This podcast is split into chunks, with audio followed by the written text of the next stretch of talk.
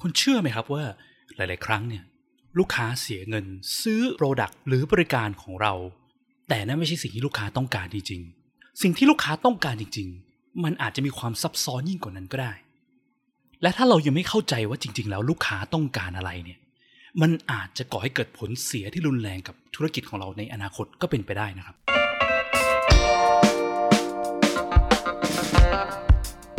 ยินดีต้อนรับเข้าสู่ผักสดพอดแคสต์รายการที่จะพูดถึงการพัฒนา product ให้ดีที่สุดสำหรับลูกค้าของคุณ เพื่อธุรกิจที่ยั่งยืนกว่าด้วยกระบวนการ user experience design และ research กับผมพิษพิจารณาลัตนาที่คุณ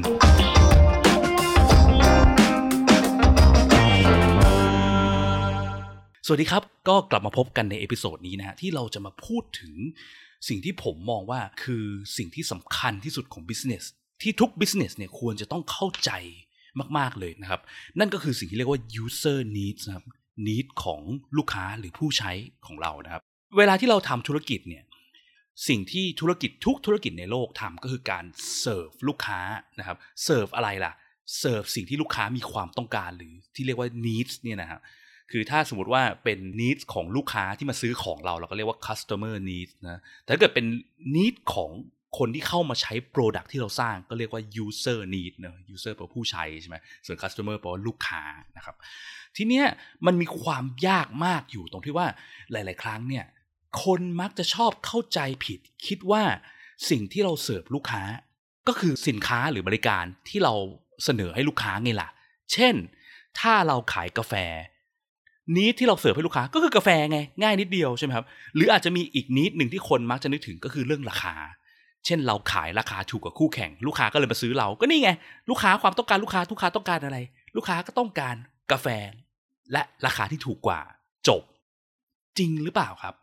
จริง ๆ แล้ว user need เนี่ยมันมีความซับซ้อนมากๆเลยนะคือหลาย ๆ ครั้งอะที่ลูกค้าเข้ามาซื้อสินค้าหรือบริการเราเนี่ยเขาไม่ได้เสียตังค์ซื้อ เพราะ Product หรือ Service แค่นั้นอย่างเดียว แต่มันยังมีหลาย ๆ factor ที่มันทำให้เขาตัดสินใจมาเลือกซื้อเรานะครับ เช่น พูดถึงกาแฟแล้วกัน เมื่อกี้เราพูดถึงเขาก็กาแฟไปแล้วเนาะถามว่าลูกค้าของ Starbucks สิ่งที่ Starbucks serve needs ให้ลูกค้าคือ needs หรือความต้องการในเรื่องอะไร ถ้าคนที่ยังไม่เคยเข้าใจเขาว่า user need เท่าไหร่เนี่ย ก็มักจะมองว่า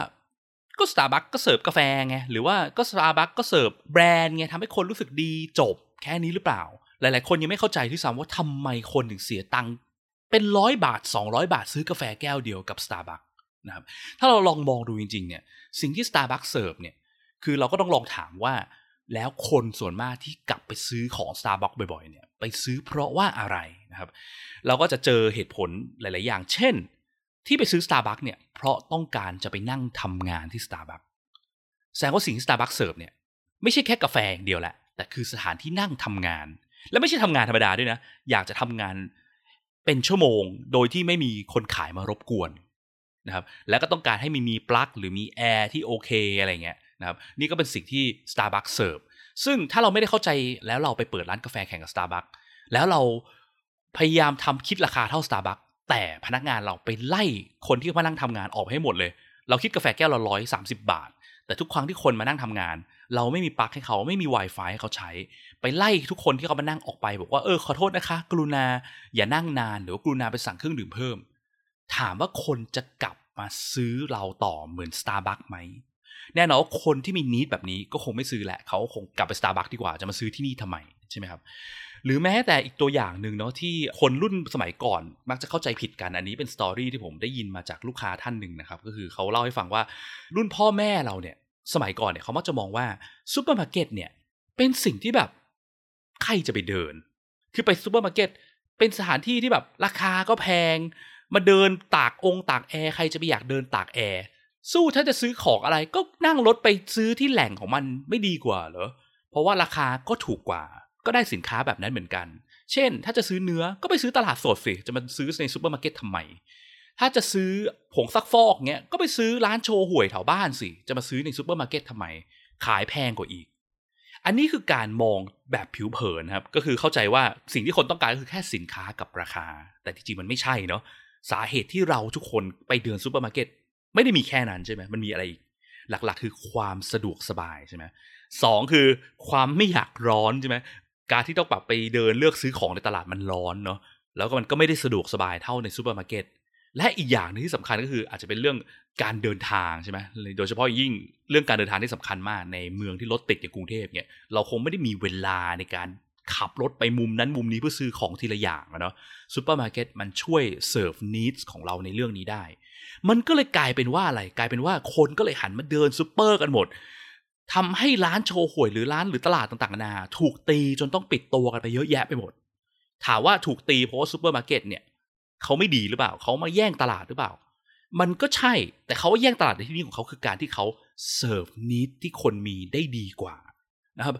อันนี้มันสำคัญมากเลย เพราะว่าไอ้เรื่องการเสิร์ฟ need คนได้ดีกว่าเนี่ย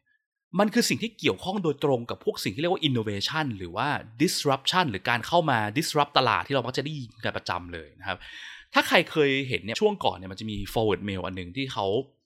จะพูดเกี่ยวกับเรื่องว่า Netflix Uber Apple Amazon Airbnb อะไรพวกนี้ที่เป็นสตาร์ทอัพดัง ๆ ในโลกเนี่ย พวกเนี้ยเกิดขึ้นมาแล้วมา disrupt ตลาดเดิมใช่ไหมมาทำให้ตลาดเดิมเจ๊งไป พวกนี้มาแย่งลูกค้า แต่ถ้าเราลองมาวิเคราะห์กันดูจริงเนี่ยพวกบริการหรือว่า product พวกนี้มันเข้ามาแล้วมันแย่งลูกค้าจริงหรือเปล่านะครับอย่าง Netflix อย่างเงี้ยประโยคที่เขาพูดในในตัว forward mail เนี่ยเขาบอกว่า Netflix did not kill Blockbuster ridiculous late fees did แปลว่าอะไรแปลว่า Netflix เนี่ยไม่ใช่เป็นคนเข้ามาแล้วทำให้ Blockbuster ซึ่งเป็นร้านเช่าวิดีโอสมัยก่อน ตายจากไปนะ เพราะว่า Netflix เราสามารถ stream ดูหนังจากที่บ้านได้ใช่ไหมถามว่า Netflix มันเข้ามาฆ่าจริงเปล่า ไม่ใช่ สิ่งที่มันเกิดคือ Netflix เนี่ยมันเข้ามาแล้วคนสามารถคืนวิดีโอ หรือคืนหนังที่ยืมไปเวลาไหนก็ได้ ต้องบอกเท้าความก่อนว่าก่อนหน้าที่ Netflix จะเป็น stream หนัง stream วิดีโอแบบที่เราดูกันทุกวันนี้มันเป็นยุคของการเช่าวิดีโอ หรือว่าเช่า DVD กลับบ้านไปดูใช่ไหมฮะถ้าใครพอจำภาพได้นะสมัยก่อนก็จะมีแบบ Tsutaya มีบล็อกบัสเตอร์หรือมีร้านเช่าวิดีโอปากซอยอะไรเงี้ยที่เรา ไปถึงแล้วเราก็เลือกวิดีโอที่เราอยากจะเช่าเงี้ยเช่าเป็นม้วนๆใช่ไหมแล้วก็กลับบ้านแล้วก็เสียตังค์แบบว่า 20 บาท 30 บาทอะไรเงี้ยครับอันนี้คือ Netflix เขาเริ่มเกิดมาในยุคนั้นสมัยนั้นคือเน็ตมันยังไม่เร็วพอที่เราจะ stream ดูหนังทุกเรื่องได้นะฮะบล็อกบัสเตอร์วิดีโอเนี่ยเป็นร้านเช่าวิดีโอที่เราเช่าได้ทีละหนึ่ง week หรือสอง week ถ้าเกินจากนั้นปุ๊บมันจะชาร์จแพงมากชาร์จเป็นรายวันใช่ไหมทีเนี้ยมันก็เลยมี need อย่างหนึ่งของคนในช่วงนั้นที่เกิดขึ้นมา เนื่องจากการที่ชาร์จค่า fee ที่แพงของบล็อกบัสเตอร์เนี่ย need ของคนที่คนต้องการก็คืออะไร คือความสบายใจใช่ไหมเพราะว่าคนเรามักจะลืมในการไปคืนวิดีโอตลอด เพราะว่าเวลาที่เราอยากจะเช่าหนังหรือวิดีโอกลับบ้านมาดูเนี่ย ก็คืออยากจะแบบสบายๆเนอะแบบไม่ได้คิดอะไรมาก กลายเป็นว่าเราต้องมานั่งเครียดตลอดเวลาว่าเราคืนหรือยังเราคืนหรือยังหลายๆครั้งคนก็จำไม่ได้นะเวลาที่เช่าบ่อยๆไปเรื่อยๆเนี่ยว่าเราคืนไปหรือยังว่า มันก็เลยกลายเป็นปัญหา แต่ Netflix เนี่ยเขามาด้วย approach ใหม่ก็คือ subscription model คือเราจ่ายค่าบริการเป็นรายเดือนเนอะ แล้วได้เป็นบุฟเฟ่เป็นแบบ unlimited ก็คือว่าเช่าไปนานแค่ไหนก็ตาม ในเดือนหนึ่งจะดูกี่เรื่องก็ได้ แต่จ่ายแค่ราคาเดียว Netflix มันมาเสิร์ฟนี้ตรงนี้ได้ดีกว่า คือลดความระแวงความไม่สบายใจของคนลงได้ คนก็เลยหันไปใช้ Netflix มันหมดนะครับหรืออย่างอีกตัวอย่างหนึ่ง Airbnb isn't killing the hotel industry limited availability and pricing options are Airbnb ไม่ได้ฆ่าธุรกิจโรงแรม แต่ จำนวนที่มีจำกัดและราคาที่มีจำกัดเนี่ยมีอยู่แค่ไม่กี่ราคา มีมีห้องพักไม่กี่ห้องเนี่ยมันเป็นสิ่งที่ทำลายตรงนั้นเอง เพราะอะไรเพราะว่าลองนึกดูเวลาที่เราไปแบบเมืองที่แบบ popular มากๆ เช่นไปโอซาก้าอย่างเงี้ยในช่วงเทศกาลชมซากุระโรงแรมเนี่ยจะเต็มไปหมดเลยใช่ไหมแถมห้องพักเนี่ยราคาแพงมาก แล้วห้องพักก็เต็ม คนไม่มี option เงี้ยต้องไปเสียคืนละห้าหกพันอย่างเงี้ย Airbnb เป็นการเพิ่ม option ไปเรื่อยๆ ในเมืองใช่ไหมก็คือว่าคนที่มีห้องพักในเมืองอยากหาลำไพ่พิเศษก็มาโพสต์เอาห้องพักมาเนี่ย คุณมาพักเราได้ เราคิดคุณแค่คืนละพันบาทเนี่ยสองพันบาท ราคาถูกๆ แต่ว่าเราอาจจะไม่มี service บริการนู่นนั่นนี่นะ คุณก็ดูเอาว่าคุณโอเคกับคุณไหมอะไรเงี้ยซึ่งหลายๆคนเวลาที่เขาไปเที่ยวไปดูซากุระเนี่ยก็ไม่ได้ต้องการบริการ room service อะไรมากมายใช่ไหมโรงแรมมันมีข้อจำกัด แต่ Airbnb เนี่ยมัน grow มันโตได้เรื่อยๆเลยใครอยากทำก็เข้ามาทำเข้ามาทำมันก็เลยกลายเป็นการเพิ่ม option ที่ราคาถูก คนก็เลยหันมาใช้ Airbnb กันมากขึ้นหนำซ้ำมันยังมีเรื่องพวก location นี่ใช่ไหมคือ Airbnb สามารถไปงอกในจุดที่มันเป็นแบบคอนโดหรือบ้านพักคนได้ แต่โรงแรมเนี่ยเวลาจะสร้างเนี่ยมันก็ต้องบอกว่าไปก่อสร้างต้องไปอยู่ในสถานที่แหล่งที่เขาอนุญาตให้สร้างตึกสร้างอะไรได้เงี้ยใช่ไหมมันก็เลยทำให้ Airbnb มาแย่งลูกค้าที่ต้องการพักผ่อนเนี่ยจากโรงแรมไปนะครับ ทีเนี้ย มันสำคัญมากเลยเนาะที่ธุรกิจเราเนี่ยจำเป็นที่เราจะต้องรู้ว่านิดที่เราเสิร์ฟลูกค้าจริง ๆ แล้วคืออะไรนะครับ และมันก็ไม่จำเป็นด้วยที่เราจะต้องเป็น the best ของวงการเราในตลาด เช่น สมมติว่าเราขายอาหารจะไปขายข้าวกระเพราเนี่ยเราก็ไม่จำเป็นที่เราเป็นร้านขายข้าวกระเพราที่อร่อยที่สุดในกรุงเทพ เราก็ทำธุรกิจได้ เพราะเวลาที่คนต้องการไปกินกระเพราเนี่ยมันก็มีนิดหลากหลายอย่างที่คนต้องการเนอะไม่ใช่แค่ว่าอร่อยที่สุด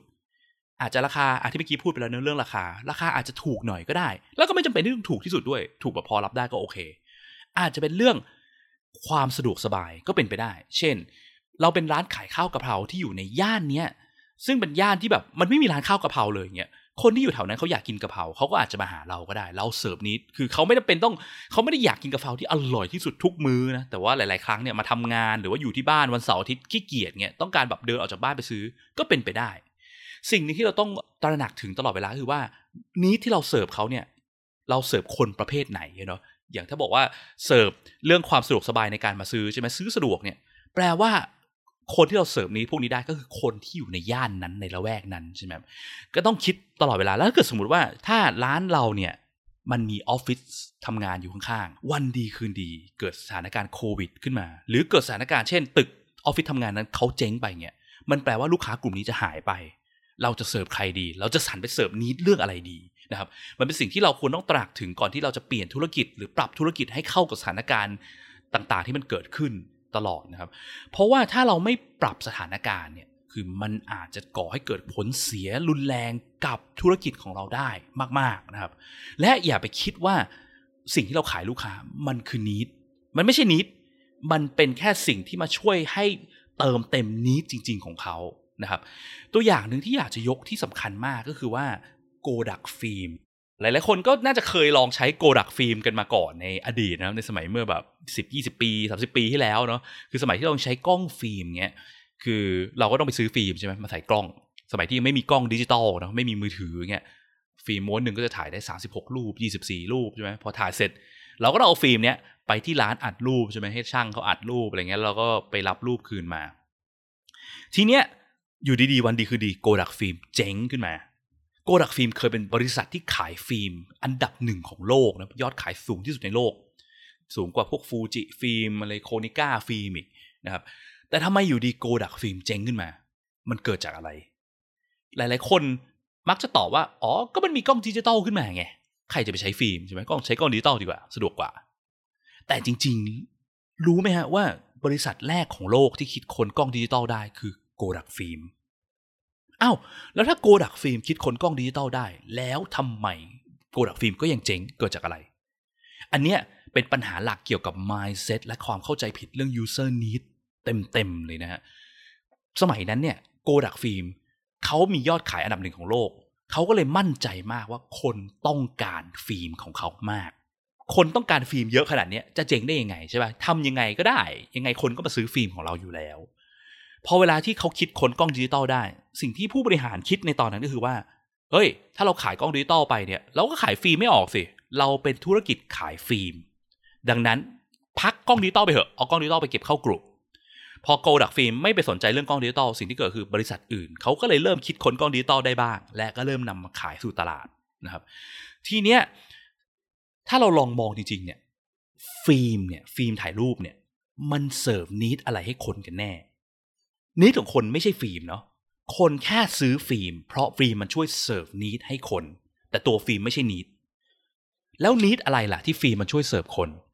หลักๆกก็คือ คนซื้อฟิล์ม คนใช้กล้องถ่ายรูป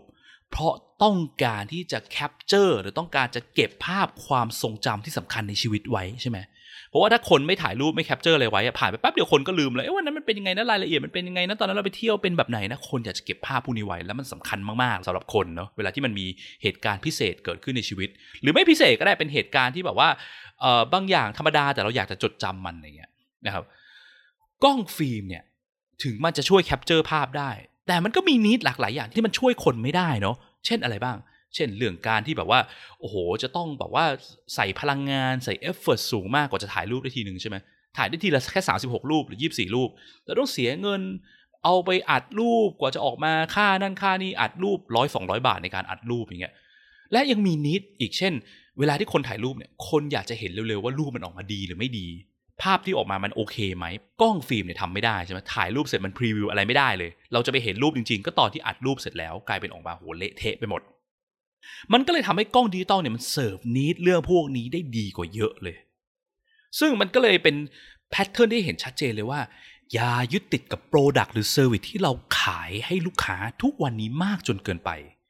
ถ้า need ของคนมันเปลี่ยนแปลงหรือมันมี product หรือ service ที่มัน serve need ได้ดีกว่าโผล่ขึ้นมาเนี่ย คนเขาไม่แคร์เรามากหรอก คนเขาจะหันไปใช้พวกนั้นแทน เลยอยากให้พวกเราทุกคนเนี่ยลองคำนึงถึงเรื่องneed ของ product เราให้มากขึ้นนะครับ ลองถามตัวเราเองกันดูไหมว่า ที่ลูกค้าเขามาซื้อ product หรือซื้อ service ของเรา ที่ user หรือผู้ใช้เนี่ยเขาเข้ามาใช้บริการตัวแอปพลิเคชัน หรือเว็บไซต์ของเราทุกวันนี้อยู่เรื่อยๆเนี่ยเป็นเพราะว่า Product หรือ Service หรือเว็บไซต์หรือแอปพลิเคชันของเรา มัน serve need อะไรกันแน่ ให้ลูกค้าหรือผู้ใช้ของเรา